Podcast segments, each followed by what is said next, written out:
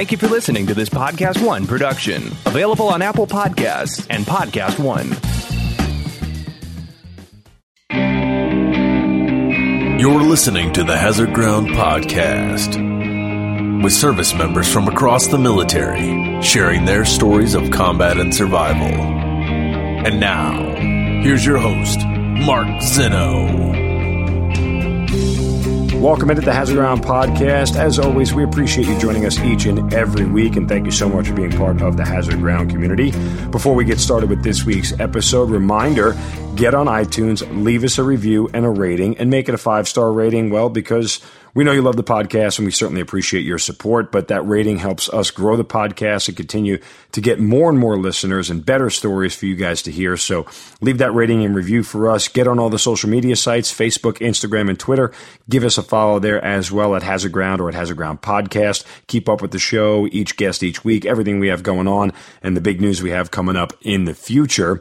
Also remind you guys, get on our website, hazardground.com click on that Amazon banner right in the center of the homepage. Do your Amazon shopping. Whatever you need to buy, we'll get a percentage of what you spend, and then we donate that back to the charities that are featured here on the Hazard Ground podcast. And as we've been telling you for the last couple of weeks, we're very proud of this that we've been able to make our first donation through our partnership with Amazon from the stuff that you guys have spent through our website. So it's a big deal to us. We certainly appreciate it. I know the organizations and charities that we're donated back to, they certainly appreciate it. But it's a great way for you guys to be able to help out veterans, charities, and organizations just from your own living room, from your couch. You don't even have to get up and do anything. Again, so just go to hazardground.com, click on that Amazon banner. Also, while you're on the website, click on the sponsors tab, check out all the sponsors that we have. Support them. They support us. You support us. It's all a big family here at the Hazard Ground, and we want to keep that going forward as we continue with all these great veteran stories. With all that said, ready for this week's episode. Joining us this week is a former first lieutenant in the Marine Corps who had a 16th month tour of duty in Vietnam. After that, he became an author, including over 17 books, three memoirs. He is Phil Caputo joining us on the Hazard Ground podcast. Phil, welcome. Thank you for joining me. Uh, thanks very much for having me on the uh, on the show. I guess you call it a show. It, it is a show, band, yes. Right? it is a show. I also uh, failed to mention in the open, I do want to say you were also part of the Ken Burns Vietnam documentary. And the only reason I bring it up is because a lot of our listeners have seen that, they're aware of it, and it's just a reference point of, of where they can get more information on you yourself. So we'll get into all that. But start back at the beginning, Phil, and, and tell us why you joined the Marine Corps. Well, uh, there were any number of reasons. Um, back when uh, I was uh, in my late teens and twenties, of course, the uh, the draft was uh, something that every young man uh, had to face, and if you were one A, which I was, you were virtually certain to be uh, drafted into the military, and that inhibited a lot of people from employing you when you got out of high school or college. The uh, usual question was, "Have you done your military service yet?" So um, I was motivated partly by that to join, partly by the examples of the generation that had gone before me, including uh, three uncles, all of whom had been in the South Pacific. Wow. Um, at Tarawa, Iwo Jima, uh, and um, I'm trying to remember where the third one was. Uh, and uh, um, excuse me, it was two uncles. That's right, two uncles, and I had one in the Air Force, right? And um, so there was, you know, there was that example. It was just something one did back back then, and and and you wanted to do it uh, because you felt you were carrying on in this kind of heroic uh, or noble tradition of uh, of people who had basically saved the world from tyranny. And then uh, I, I think a third motivating factor was just a sense of restlessness and and adventure. Um, you know, the Vietnam War, though it was going on when I joined the Marine Corps, when I went on active duty in 1964, did not at that moment involve any regular American troops. There were advisors there, um, but not any any combat troops. So I didn't really have much of a thought about going to war as as I did as just traveling and seeing the world. So I, I think that that would sum up the threads of what motivated me to join the Marine Corps. And so, when you you say you didn't really think you were ever going to go to Vietnam when you signed up, yeah, uh, I, I I didn't I didn't think so. I mean, uh, the uh, I was I, I'm old enough to have remembered the Cuban Missile Crisis. I thought there was as good a chance I would end up uh, in Cuba. in Cuba, yeah, as as Vietnam, and um, in addition, there were um, there were a lot of tensions at that time in Southeast Asia, but not even necessarily in Vietnam. There was one in Laos, yeah, and, uh, Cambodia and everything else, right? Cambodia, and all of that, and so there was some possibility of of ending up there, not necessarily in a in a big shooting war, but in Right. some kind of combat capacity. When But- when you look but I back didn't on it, really, I didn't really think that much about Vietnam. Matter of fact, to tell you the truth, I think I, like my parents, had only the fuzziest notion of where Vietnam was. when you look back on it, do you feel like it was naivete to think that you wouldn't go? mm, no, not really. No. Um, if I was naive, then so was uh, about ninety percent of the country. I mean, don't forget that in 1964, Johnson said, "I will not send American boys to fight an Asian boys' war," and uh, we all believe that. Yeah, well, and listen, and quickly the political landscape changes. Um, okay, so how and when do you find out that you're going to Vietnam? Oh, I was based on Okinawa with the Third Marine Regiment, um, and uh, we began to get some indications of it. First of all, we were all uh, required to go through uh, jungle warfare school. Right. Um, that kind of told you something, and uh, um, and then one of our companies uh, in I think January or February was sent to Vietnam uh, to do some sort of reconnaissance work and some air, airfield security work at uh, Da Nang. But even then, we kind of we, we were we were under the understanding that this was going to be like a thirty day mission. And then all of a sudden, on um, March eighth, or maybe it was the night of March seventh, actually, we just got the word that, that we were we were mounting out, and uh, basically, as you know, the old saying was, is grab your hat and grab your trash and let's go.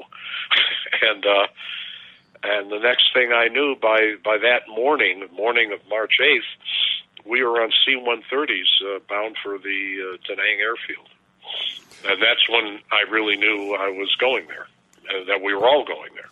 Is is there fear at that point? Apprehension, nervousness? What are you thinking and feeling? Oh no, no, no! There was just the opposite. Uh, it was this kind of almost, um, well, I won't say celebratory, but kind of a party atmosphere. Um, you know, uh, we uh, Marines were professional soldiers, even if you were in like I was for only three years, and you uh, trained all the time for combat. And so after a while, it's a little bit like being a football player and constantly at practice or at scrimmages, but never playing in the game. So this was going to be the the real deal, the real game. I mean, you know what's funny, Phil, is that you know perspective is such a different thing, and, and generationally, you know, my I was obviously too young for Vietnam, but you know what history taught me about it was that it was just this awful thing, right? Like it was people were dying, you know, relentlessly and everything else, and so I always ask that question to people because I assume that you guys knew going into a war that it was not going to end well for a lot of people. I mean, when I found out I was first going to the Middle East, I'm like, well, they, listen, war is bad. There's a chance I'm probably not coming home. So it, there's a little bit of apprehension there. That never crossed your mind. I- It, it you know, Mark, it must have. I, it must have crossed my mind somewhere, but I can't remember it happening. Sure. Okay. I just all I remember was is is uh, the the Third Marines. We were based um, up way up in northern Okinawa uh, at a place called Camp Schwab, And I just remember getting on the six bys to go down to Kadena Air Force Base, which is the far southern end of the island, uh, and uh, hearing the troops uh, yelling stuff like "Hot damn Vietnam," you know, and goofy stuff like that. Uh, so that uh, I, I really think there was this kind of uh, happy warrior attitude. Uh, Sure. that that we had. And uh, don't forget is that the other thing is that your generation, uh, if I may use the word, had the benefit of of mine. Uh, uh, writing and talking about, and as well as uh, doing a lot of journalism about the Vietnam War. Um, and you guys kind of grew up with that, and the Vietnam War was very different than World War II in the sense of its outcome.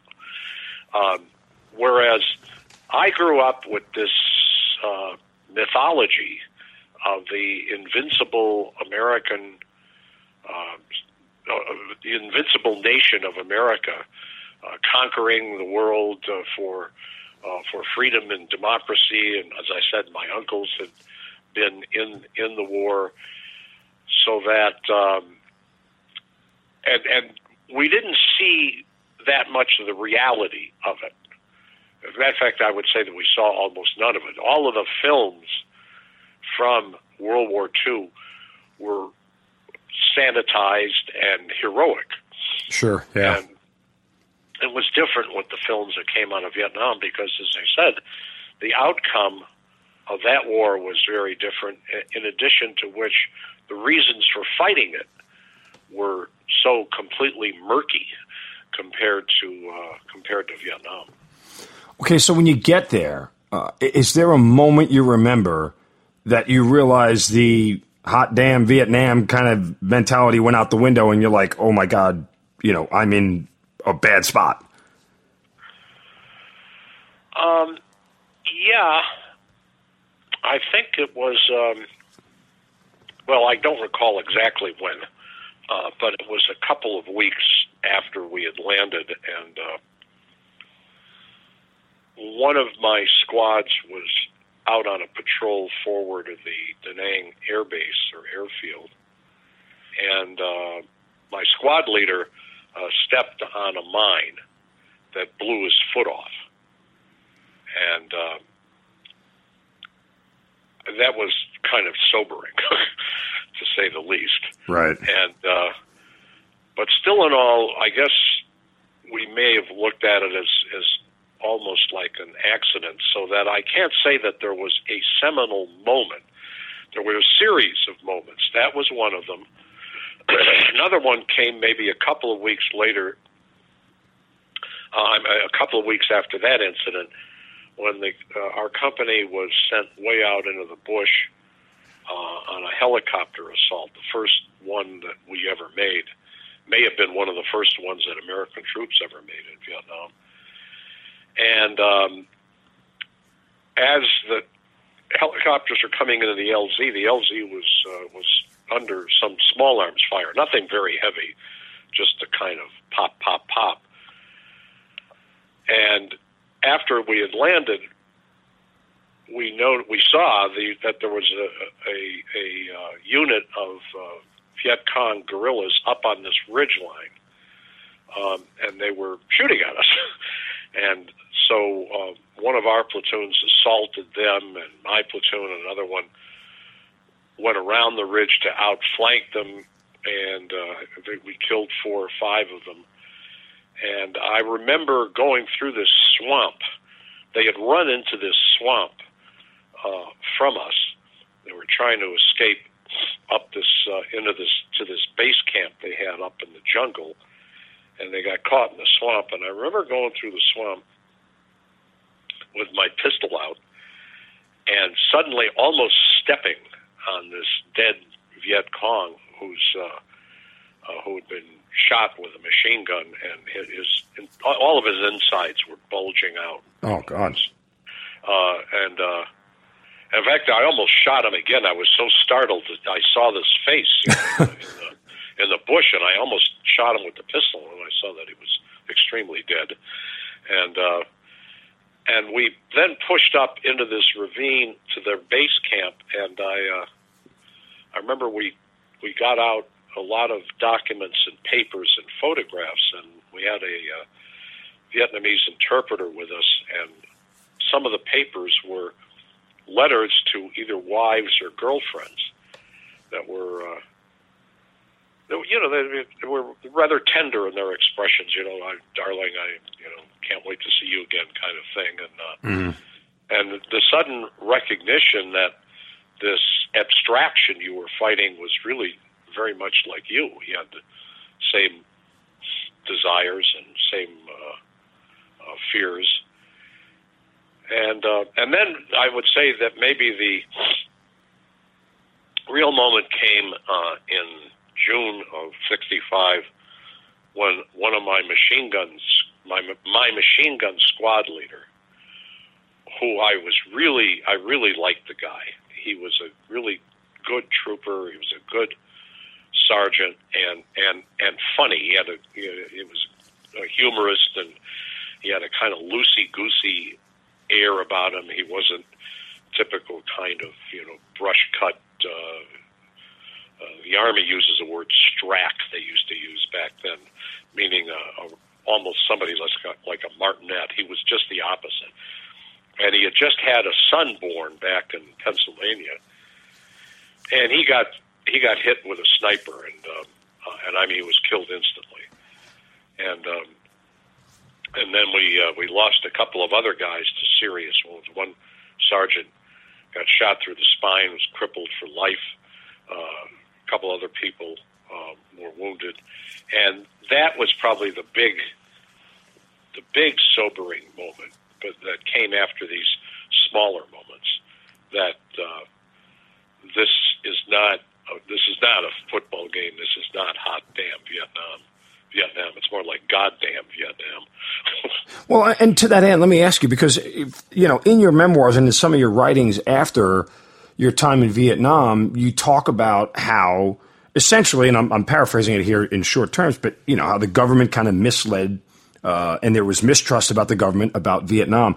Was that a thought that ever got into your head while you were there, or were you just too busy trying to survive? Because I can remember when I was in my first deployment to Iraq, I was sitting there with another major and, and I was lamenting the amount of work we were doing on a daily basis and feeling like no matter what we did, we were never going to be able to, to give the Iraqis enough training and enough uh, you know, uh, uh, uh, tools to be able to secure their own country, secure their own borders, and everything else. And you know, I remember she looked at me succinctly and said, "Small victories, Mark. You got to win the small victories. You can't win the big one without winning all the small ones." And I always took that with me. But as an aside, it kind of it, it put me at peace for the moment, saying, "You know what? I'm not going to be able to win the war in one shot here. But if I do my job each day, I'll be able to take a small victory." So, in, in that sense, when you think back on when you realize it's oh damn Vietnam, did you ever get into a moment right there? You're saying, "What the hell are we doing here?" Oh yeah, I I I would say I don't know maybe after about six months, uh, something like that. Um, it's not only did I think that, I mean I heard it uh, from um, mostly from these uh, veteran NCOs that we had, guys who had uh, fought in Korea, and one of them who'd been in on the at the Battle of Okinawa in 40, 1945, as well as in Korea, and uh, he was just he was. I remember he was the it was a mortar mortar platoon sergeant, and uh, he couldn't put it together. He says, "What what what are we? You know, what's the mission?" Because the mission kept changing. You know, when we first went there, we were just supposed to secure the airfield then we were supposed to secure the airfield, but go on these limited offensive operations. Uh, and um, then there were to be these big search and destroy operations that we were going to take on the what were called the main force Viet Cong as well as the North Vietnamese Army. And so the mission kept changing, and um, I remember too the commandant of the Marine Corps, General Greene, came out there and um, I, I think think he was at our battalion or regimental headquarters. But anyway, he made this announcement that the, our mission was to kill VC. That was it. Period. Don't don't take this hill. Don't take this town. Don't um, don't uh, win the war, so to speak.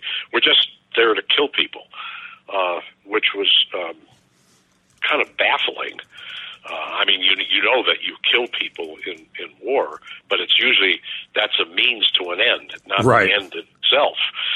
And uh, um, so the, I it was in, it interested me, and then I, I saw that get worse in the fall and in the early winter, spring, as as we would call it. Actually, the as the dry season moved into the monsoon season in Vietnam, and the weather turned absolutely awful. You were you were just drenched, soaking wet all the time, and uh, um, you know, guys had immersion foot, similar to the trench foot in World War One, and um, you were just constantly miserable, constantly slogging around in the mud, and going over the same ground over and over again.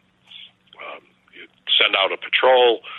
Uh, maybe you'd get in a firefight, maybe not. Come back two, three days later, the patrol goes out over much the same ground, and uh, and you started to hear grumbling then. Uh, and I used to get asked questions as the platoon commander by my sergeants and by the troops themselves you know, LT, what, what, what are we doing here? You know, and I would, I would have to make some kind of inspirational speech about fighting communism and some other nonsense. But uh, after a while, I, I, I couldn't even um, voice that any longer. And and what was interesting, this was in 1966. This was a time when back in the states there was a lot of optimism Right. Sure. Yeah. Fed by fed by the bullshit that the Pentagon and the White House were feeding the American public. That uh, we were we were winning the war, and we all all of us there kind of knew we weren't winning it, but we weren't losing it either. I mean, it's just uh, uh when I hear you say stuff like that, and, and I get, I, I understand it. I mean, trust me, I do. Um, you know, I, I just wonder how does it make it harder to stay alive when all that's going on? Like, is it is it something that weighs on your decision making? Um, because you know, it, politics go out the window the minute the first bullet flies by your head. You know, it, it doesn't matter what yeah. Washington decides. It doesn't matter yeah. what Lyndon Johnson said at the time. It doesn't matter if there was a, a great swell of support for the war. And none of that matters while you're trying to save your life and the life of your teammates. Yeah, I, I, but I'm I'm a little unsure your question. Well, I, I guess I'm just wondering. I, did it did the frustration of government stuff make it harder to stay alive on a daily basis? Well, it, wasn't so much the frustration as it was the lack of clarity of a mission, um, and uh, so for example, from about November to about February, uh, November of 65 to February of 66, uh, my platoon ran so many patrols, squad size as well as platoon size patrols, in addition to company size assaults, that I had troops um, on patrol actually asleep on their feet. I mean, they, they were utterly exhausted. I've been there. yeah, I mean, maybe for one or two hours a night you'd get some sleep, and the rest of the time you didn't. And um, and I think that that the fact that they had to just keep this these these patrols up over and over and over again, as I said, over the same ground, that probably made it made it more difficult to. Uh, as, as you said, to, to stay alive and keep and and, and keep your uh, keep your men alive. Yeah, I mean, and again, just it's similar, but not the same when you talk about what we had to do in Iraq and Afghanistan, yeah. particularly for me in Iraq. You know, I mean, I, I would be on the same roads, you know, three, four times a week, 10, 12 times a month, whatever it was, uh, driving in the same direction, going over the same ground over and over again, and facing the same exact dangers day in and day out. And, you know, I, I always tell people that I, I felt like there were certain days I woke up and I felt like it was only a matter of time before something really bad happened to me. Like, how many more times can you do this before your number gets called, so to speak? Did you feel that same thing? Oh yeah, yeah. I I felt that, but I, I it, there was a I had an odd reaction to it though. You know, this is How so? This is well, maybe it wasn't that odd. I, I I've actually read enough war books to know that it's happened to other people. Um, so come come the monsoon season, it's November, as I said, we're miserable, running patrol after patrol, firefight after firefight. My, I, I these these numbers I'm about to give you are not completely accurate, but they're close. Um, when I I joined this one company in the First Marines, um, and when I joined the company, I uh, it had a uh, active strength uh, on on the rolls of 145 men. Uh, by January, we were down to 90. Oh, damn! And it was all it was all snipers, small scale uh, ambushes, and what you guys would have called IEDs. We called them command detonated mines. Right. Yeah. Uh, but basically, you know, claymores, whether homemade or actual uh, actual claymores. So I got to a point. I said, "Well, I, I'm just done for." that uh, that it's as you said, only a matter of time before I'm I'm going to get my legs blown off, or I'm going to get killed. And uh, and I remember going out on this one uh, operation where my platoon was in support of a different rifle company, and um, we were actually supposed to act as a diversionary force uh, for this company. We were, in effect, supposed to draw fire. Um, and I was in this, I said, I don't give a shit. Yeah. I don't give a fuck what happens. Mm-hmm. you know, uh, I don't care who I kill, and I don't care if I'm killed. Um, and I was, I was in this bizarre mode uh, mood of happiness. But you almost feel invincible. It doesn't matter because uh, you, you've kind of given in to what the re- end result is, and you just mm-hmm. realize if I spend time worrying about it, it's only going to make it worse. So screw it. Let's just let's enjoy where we are, man. I mean, we're in it. Yeah, let's do it. That was pretty much it. Yeah. I was. Uh, I, it was like I reverted uh, but in a different sense of the term, I'd have to think about it to define it. To the happy warrior uh, when when we when we uh, left for Vietnam. Yeah, you know, I, I saw guys, and, and, then some guys like took stupid chances. You know, like they just you know went balls out. Like, hey, I'm just going to run straight into gunfire because you know what? Screw it. I mean, the the end is coming anyway. Type mentality, yeah. which I didn't necessarily agree with. I could see the whole you know idea of feeling a little bit like you know, let me just put the turn his frown upside down to put it, you know, very, um, you know, simply. But uh, I, I, was never a fan of taking stupid chances. There was always a part of me that said, "Yeah, you know what? Let's have a little bit of measured decision making here." Yeah, yeah. That's. I mean, that's obviously the rational way to go to go about it. There's some people.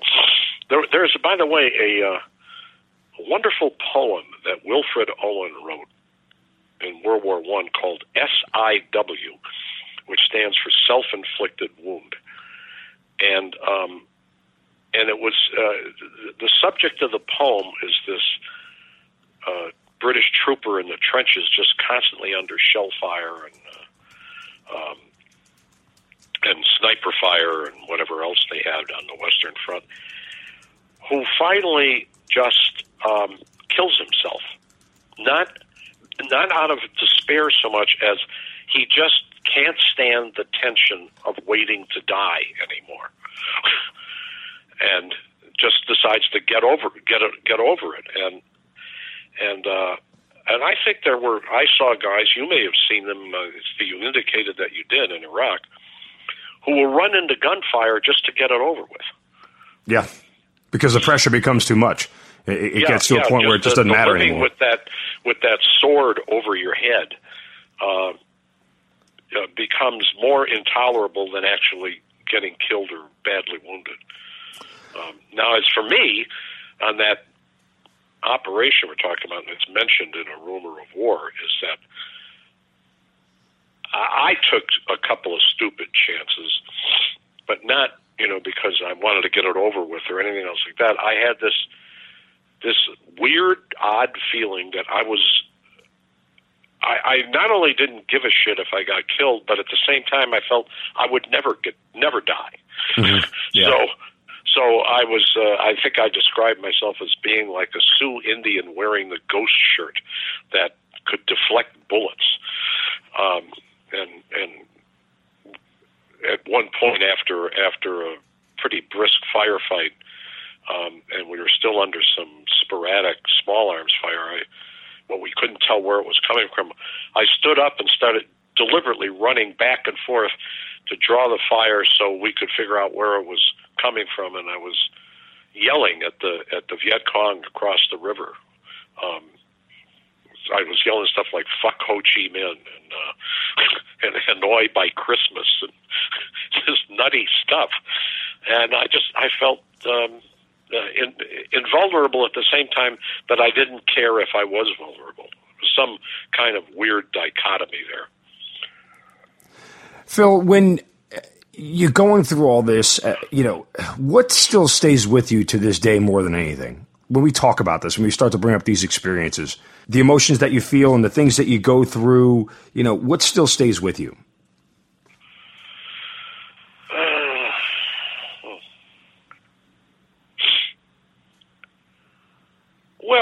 I I think uh, I think what still stays with me is a certain or two things. One is, is a, I call it an elegiac feeling.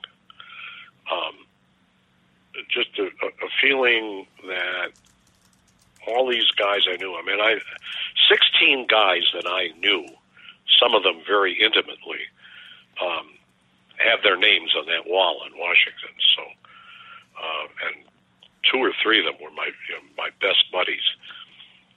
And I, so I, I have this just this feeling of loss and of of waste um, that comes over me now and then. Years and years ago, it used to come over me to a point that, well, maybe it still does, because not too long ago, maybe a few years ago, at a battalion reunion, I uh, I went to the wall for maybe the second or third time and just broke into into sobs. Mm-hmm. Uh, I just, I mean, I, uncontrollable crying, you know, and uh, it, that still comes out. Uh, and then the other sense is, is um, um, that I don't know how to, what word to use for this. It's a sense of my own personal moral failure uh, in uh, in combat. I, uh, you know, and I'd always thought that um, the virtue that you had to have in combat, and it's, it is true that you have to have it, is physical, is physical courage and the ability under fire and under great stress to think clearly and, and to know what to do so you don't lose people unnecessarily.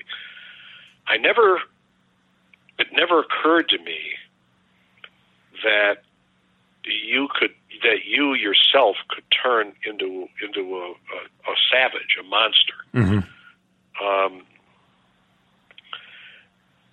and I oh, I wish I had it here in front of me. And it's been true of war for for a long, long time. General um, Marshall in World War II said something to the effect of about what what war does to a person's psychology and what war does to a man's morals and and how it is up to him and his officers to control the beast. He called it the beast in man. And I, I, I wished I had read that before I went to Vietnam because because I never uh, it never occurred to me and and I uh, I can talk about it now I've written about it uh, with a with a degree of removal, a degree of objectivity. But I just I became something and someone I didn't even recognize.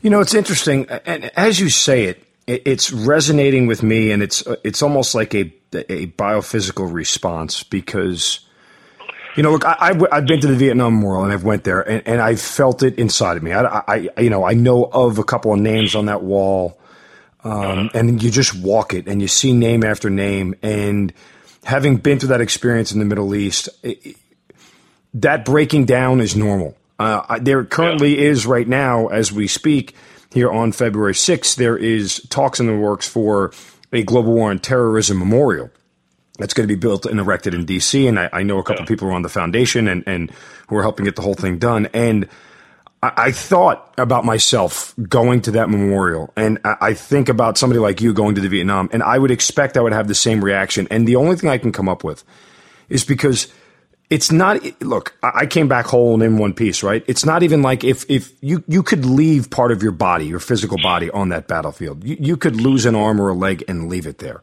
that's not what you're really leaving behind your soul gets impacted by combat in ways that you cannot describe and and yes. parts of you parts of who you are and who you were before you got there are forever left on that battlefield and you can't bring them back with you they stay there they die there, and you are forever changed because of it. And that is the emotional response. I mean, I, don't know. I say this. I left years of my life on the battlefield. I don't know if I'm like literally I'm going to only live to 84 as opposed to 85. You know what I'm saying? But but you you you understand what I'm saying? That emotional toll leaves. It stays on the battlefield, and you never take it back home with you. And none of us ever do. And that is why I think that emotional response is solicited because just the thought of being back there and going through it again, and I do it in a heartbeat because I still serve. If they if the bell ever rang, I'd answer. But I know exactly what I'm laying on the line, and it's a lot more than an arm or a leg or even my physical body itself. It's it, there's much much more. Yeah, well, that uh, I'll tell you, Mark. That's that's very well very well said. Um, I know a lot. Uh, um, oh, some years after I got back from Vietnam 10, 12, 20 years, I don't remember now. But I would tell people, and it was true, as I said that, I said, you know, I said, basically what happened to me in Vietnam, and I think happened to everybody that was there, at least in combat, was that um, said you, you you were die you, you died and were reborn. I said, but into somebody you did not know. Mm-hmm. And I said, I, and that happened to me to such an extent that I, I have to this day, at the age of 77, these vivid memories that I know are accurate of Vietnam. But if if somebody starts talking to me about stuff that happened before I went there, it's almost as if that was a life lived by somebody else. That I, I can't remember it. I can't remember stuff I did in high school, in college, or things like that. And uh, and I think when you said that you leave you leave that essential part of yourself there is very true. Yeah, I mean, eh, eh, war changes everybody in different ways, but it, undisputably, it, it, you yeah. are never the same person before you left, and and that's just the the, the price that we pay. Um, th- there's no other way to say it, and and civilians will never understand it, um, and that's okay. I'm not asking them to, but it is part of the civil military divide that exists and and you know you're choosing to leave part of yourself there for the guy next to you or the gal next to you. I mean that's that's essentially what you're doing. It's it's about the person and the individual next to you and their well being. So I mean you know we could wax poetic about this for hours on end, obviously, um, but let's kind of go to the point where you're leaving Vietnam. Um, when you find out you're going, and what's it like, and what sort of emotions are going through you as you're about to to depart. Well, I, I just I remember getting um, on uh, again just just as I, I landed in Vietnam in a C-130 transport plane, that I left that way um, with a uh, uh, a bunch of guys that were uh, I forgot when when you came in it was called a replacement draft, but I don't know we were anyway we were all of our tours were up and um, we were leaving and and I remember. Um, being up toward the cabin somehow where the pilot was and stuff like that. I get, I don't know how I got up there, but and looking out uh, a window and just seeing uh, all of these hills of Vietnam falling away, and just feeling this enormous, enormous sense of relief and of uh, almost of being almost a feeling of, of being blessed. Um, I, I was uh, to say I was happy uh, would, would not even describe it. It was just like some terrible, terrible burden had been lifted off of me, and uh, uh, I, I think that uh, maybe I could describe it uh, analogously is that I, I imagine a guy who's done say five or six years uh, in prison Mm-hmm. would feel when the uh, when the uh, prison gates open and they, they give him your new suit of clothes and say you're a free man. It must feel like that. Yeah, and and here's the dangerous part, and we just spoke about this, but here's here's where soldiers get in trouble because you don't realize when you're leaving there's such elation and such happiness and relief that oh my god I made it right, and you try to go back to a life of being the person you were before you got into combat, but you you don't realize that you are now somebody different. And for some people, they realize it quickly. For some people, they struggle with it and everything else. But you, coming to grips with the fact that you are a completely changed individual because of combat is where soldiers, Marines, airmen struggle and why they have such trouble integrating and reacclimating back to normal life. And it's it's it's just a um, you almost put you think that hey, the person that fought in combat stays there, when in reality, the person who showed up before combat stays there, and the new one comes back. Yeah, uh, well, very, very true. That's uh, that's that's what happens. You know, and you know it's always happened. I mean, I just Yes. uh, I just saw this wonderful, wonderful documentary that this New Zealander did about the British Army on the Western Front. Um, it's called "They Shall Not Grow Old," and uh, toward the end of the documentary, which, which um, uh, and toward the end of the war, uh, at the end of the war, uh, these British Tommies who'd been over there for years and who managed to survive that slaughter talked about this total feeling of they didn't use the word but of alienation from the civilian population and this sense of brotherhood with uh, the other guys who'd been there and uh, the, this one soldier that that had been recorded uh, back in the 60s. He was then in his like his age, the age I am now. He was then that age, and um, and he had said that um, no matter how how kind, uh, how welcoming the civilians were, he said you you, you couldn't relate to them anymore, and and uh, it was a funny moment that may resonate with you is that this one guy said that. Uh, he went back to this factory in 1918 that he had been working in in 1915. And there was still this guy working in the factory that he had worked with and who looks at him and he says, Hey, mate, he says, How, how are you? Where you been? and, uh, but he had no concept of where, the, where, the, where, what, what this guy had gone through. And I kind of feel when I think about it that that I, I you know I hate I hate I loathe the term post traumatic stress disorder Why? Uh, because it it's called a disorder. And I keep telling people I said the guy with the disorder is the guy who goes over and he's in combat and he sees people killed, he kills people himself, and he comes back exactly who he was before. I said, that person, I said, is really disturbed. Right. That makes sense. Exactly. yeah, and uh, but uh, but like you said, and you know the uh, trying to fit back uh, into civilian society. I remember that uh, after a period of time when I I, I had uh, I was lucky, by the way, when I got back from Vietnam in the uh, summer of '66 and uh, and I still had nine months left on my uh, on my uh, military service, and so I was an infantry uh, training company commander in uh, at Camp Lejeune, North Carolina, for nine months. So I had that period of transition. I wasn't dumped right back into civilian life, thank God. Um, but even so, uh, when I uh, when my enlistment or was up, my service was up, I got discharged from active duty. I I bummed around Europe and Mexico and stuff like that for like four months or something, five months.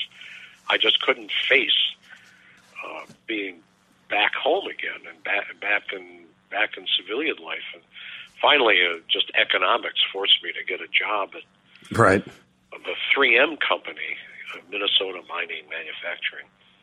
And I remember I was sitting in the company cafeteria one day after about I don't know I'd been there a few months maybe, and all of these guys were talking about the houses. They were young guys then, you know, and they were just getting married, and I was still single. They were building houses in the suburbs. They're talking about their lawns and um, and how the how the construction of their new houses was going. And oh, I I felt so completely out of it. Uh, and I said, "Who gives a fuck about your lawn?"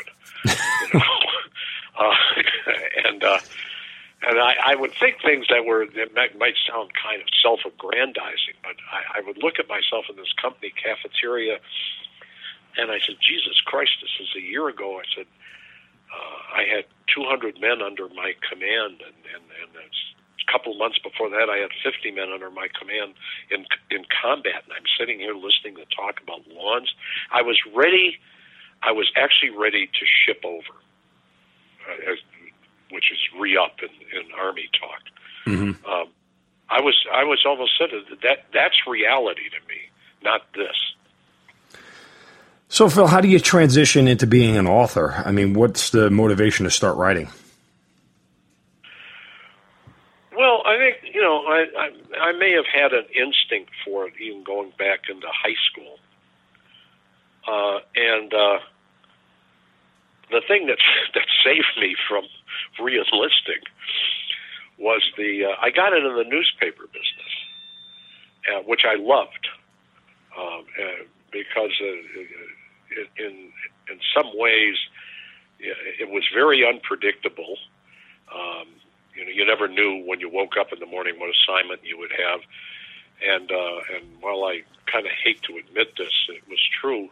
Is that back in the '60s, late '60s especially, uh, in Chicago, where I was practicing as a reporter, there was a great deal of you know violence, and uh, I was out with cops. You know, I remember actually one time being out with cops when two street gangs were fighting with each other, and we were caught in the middle and hiding under a squad car, and kind of getting off on that stuff because it duplicated this experience of combat to an extent. But anyway, the the newspaper business saved me from it, and uh, and I, and I really was was pretty damn good at it. So I got used to writing for a living, but all what really motivated me was just what we've been talking about this sense of outsiderness. You know, most authors, when you read their biographies, have had something that put them outside of their society. Uh, Truman Capote, for example, was gay at a time when you couldn't admit you were gay. Right. Um, Others had uh, perhaps uh, bipolar disorder or some mental or emotional uh, syndrome that they had inherited, or they'd lost their parents. There was always some terrible wound that they'd suffered, and I, I, I didn't have any of that except after I got back from Vietnam, and I felt outside of my society. I didn't really feel like I belonged to um, to American society, and and that somehow was the genesis of wanting to write about what I had seen in in, in, in Vietnam and what I had learned, and it it, uh, it became kind of an obsession of trying to get that experience down on paper. Um, it wasn't exactly what I would call therapy in the in the classical sense of the term, but I had such a confusion going on in my heart and in my head that I felt this this compulsion to make it coherent, to bring some order to all of this disorder. And uh, not alone in that, by the way, is that uh, Karl Marlantes, who wrote Matterhorn, uh, huge novel about Vietnam, he told me that when he got back, he he uh, he he created a thing he called a mind dump, and he just just dumped literally everything that was in his head about the war on on paper, which with no sense of trying to make order out of it or anything else like that, but but it was a way of expelling some of those those demons, and he was later able to shape it into this wonderful novel. So I think that that that started me off, but the but the the great the great theme that I've I've had, not in everything I've written, but in many of the things I've written, is, and I alluded to it earlier, is when a person or people are in a situation or a place or both where the usual guidelines to civilized uh, or normal behavior are missing or very, very vague. How do you, how do you make moral decisions? Do you make the right ones? And um, you are forced back onto yourself and onto your own uh, innermost values. And uh, Vietnam awakened me to that, and, and I've I've probably been writing about it ever since. Uh, as I said, not in everything I've ever done, but in many in, in in many of the works I've done. Well, your your first acclaimed memoir, A Rumor of War, um, it was you know published over 40 years ago, but 1.5 million copies. I mean, that's the one that really is uh, the most about your time in Vietnam, and that's the one you know we referenced a lot here. Uh, in this discussion, but certainly I think it's worth it for people of this generation to go back and, and read that and take a look at it and understand because, uh, you know, look, I, I am I am beyond you know just talking to you has, has been cathartic for me uh, just because learning about the experience and understanding that um, the differences in, in our generations of combat aren't as dissimilar as we would think. Um, you know, there, there's there's a lot of uh, continuing themes that that stay together, and certainly um, hearing you talk so vividly about your memories just kind of churns up memories in my own mind, and we sit here and we go, well, maybe we're not that different after all. Oh, uh, I, I think so. Uh, it, it has helped me, you know, and I, I've read a lot about uh, me- memoirs of past wars and um, as well as histories, and uh, as, as different as say Vietnam was from uh, I don't know World War One or World War Two. There, there is there is a commonality in experience uh, of experience in battle that soldiers have probably felt for for millennia. Right. Um, the uh, if you'll notice, I think uh, I think it's it's this uh, epigram I use um, at the beginning, you know, of the first part of a Rumor of War from uh, Roman the Roman uh, Roman military historian of the fourth century, uh, Vegetius, Vegetius, and he says that no great reliance is to be placed on young soldiers for the eagerness for their eagerness for action, uh, be, because the prospect of fighting is welcome to those who are strangers to it. And my God, you know, that describes the hot damn Vietnam yeah. moment. and, and to that end, Phil, I mean, you know, Sun Tzu, The Art of War, which was written, you know, fourth, fifth centuries, it still applies today. I mean, everything about it, there, there's still yeah. certain mantras and ideas that we use in combat today that, that have been holding true forever. So, um, it's it's the one thing that has stood the test of time more so than uh, other than the, the, human condition itself. You know, combat and, and the nature of war uh, will always be around for as long as there's humans roaming the earth. Um, yeah, I believe so. Even even I think in this, it's it interests me in this day and age of uh, like robotic warfare. Sure. Um, I I can't recall the title of the film, but I thought it was very good. It was a film with um, uh, oh damn a British actress. uh, anyway, um, it's a film about um, uh, drone pilots,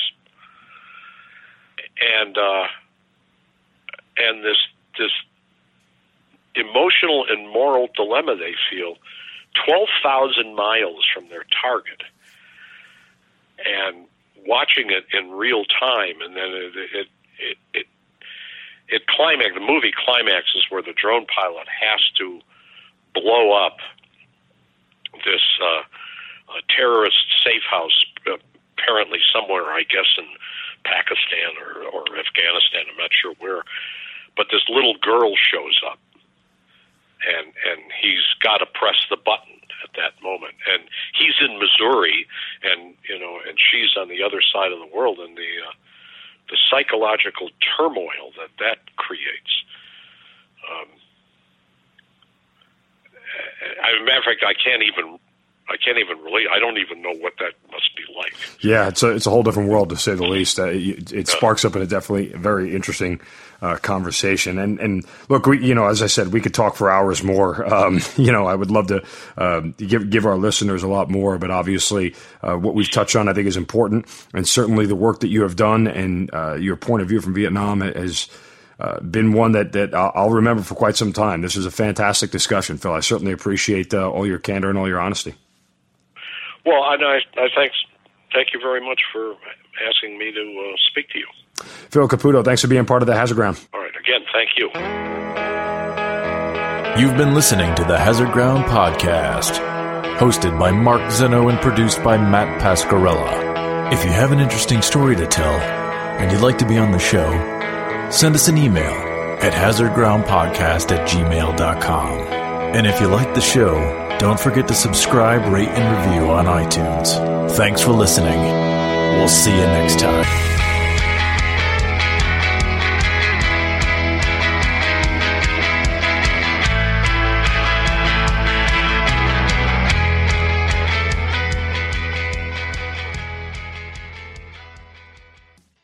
With MailChimp, you get a whole lot more than a URL. You get an all in one marketing platform to help drive sales that means you can connect your data to make more informed, smarter decisions. And you get powerful automation tools like our Customer Journey Builder to ensure you never miss an opportunity to turn shoppers into loyal customers. So if you're ready to integrate your marketing and boost sales, get started today at MailChimp.com slash smart marketing.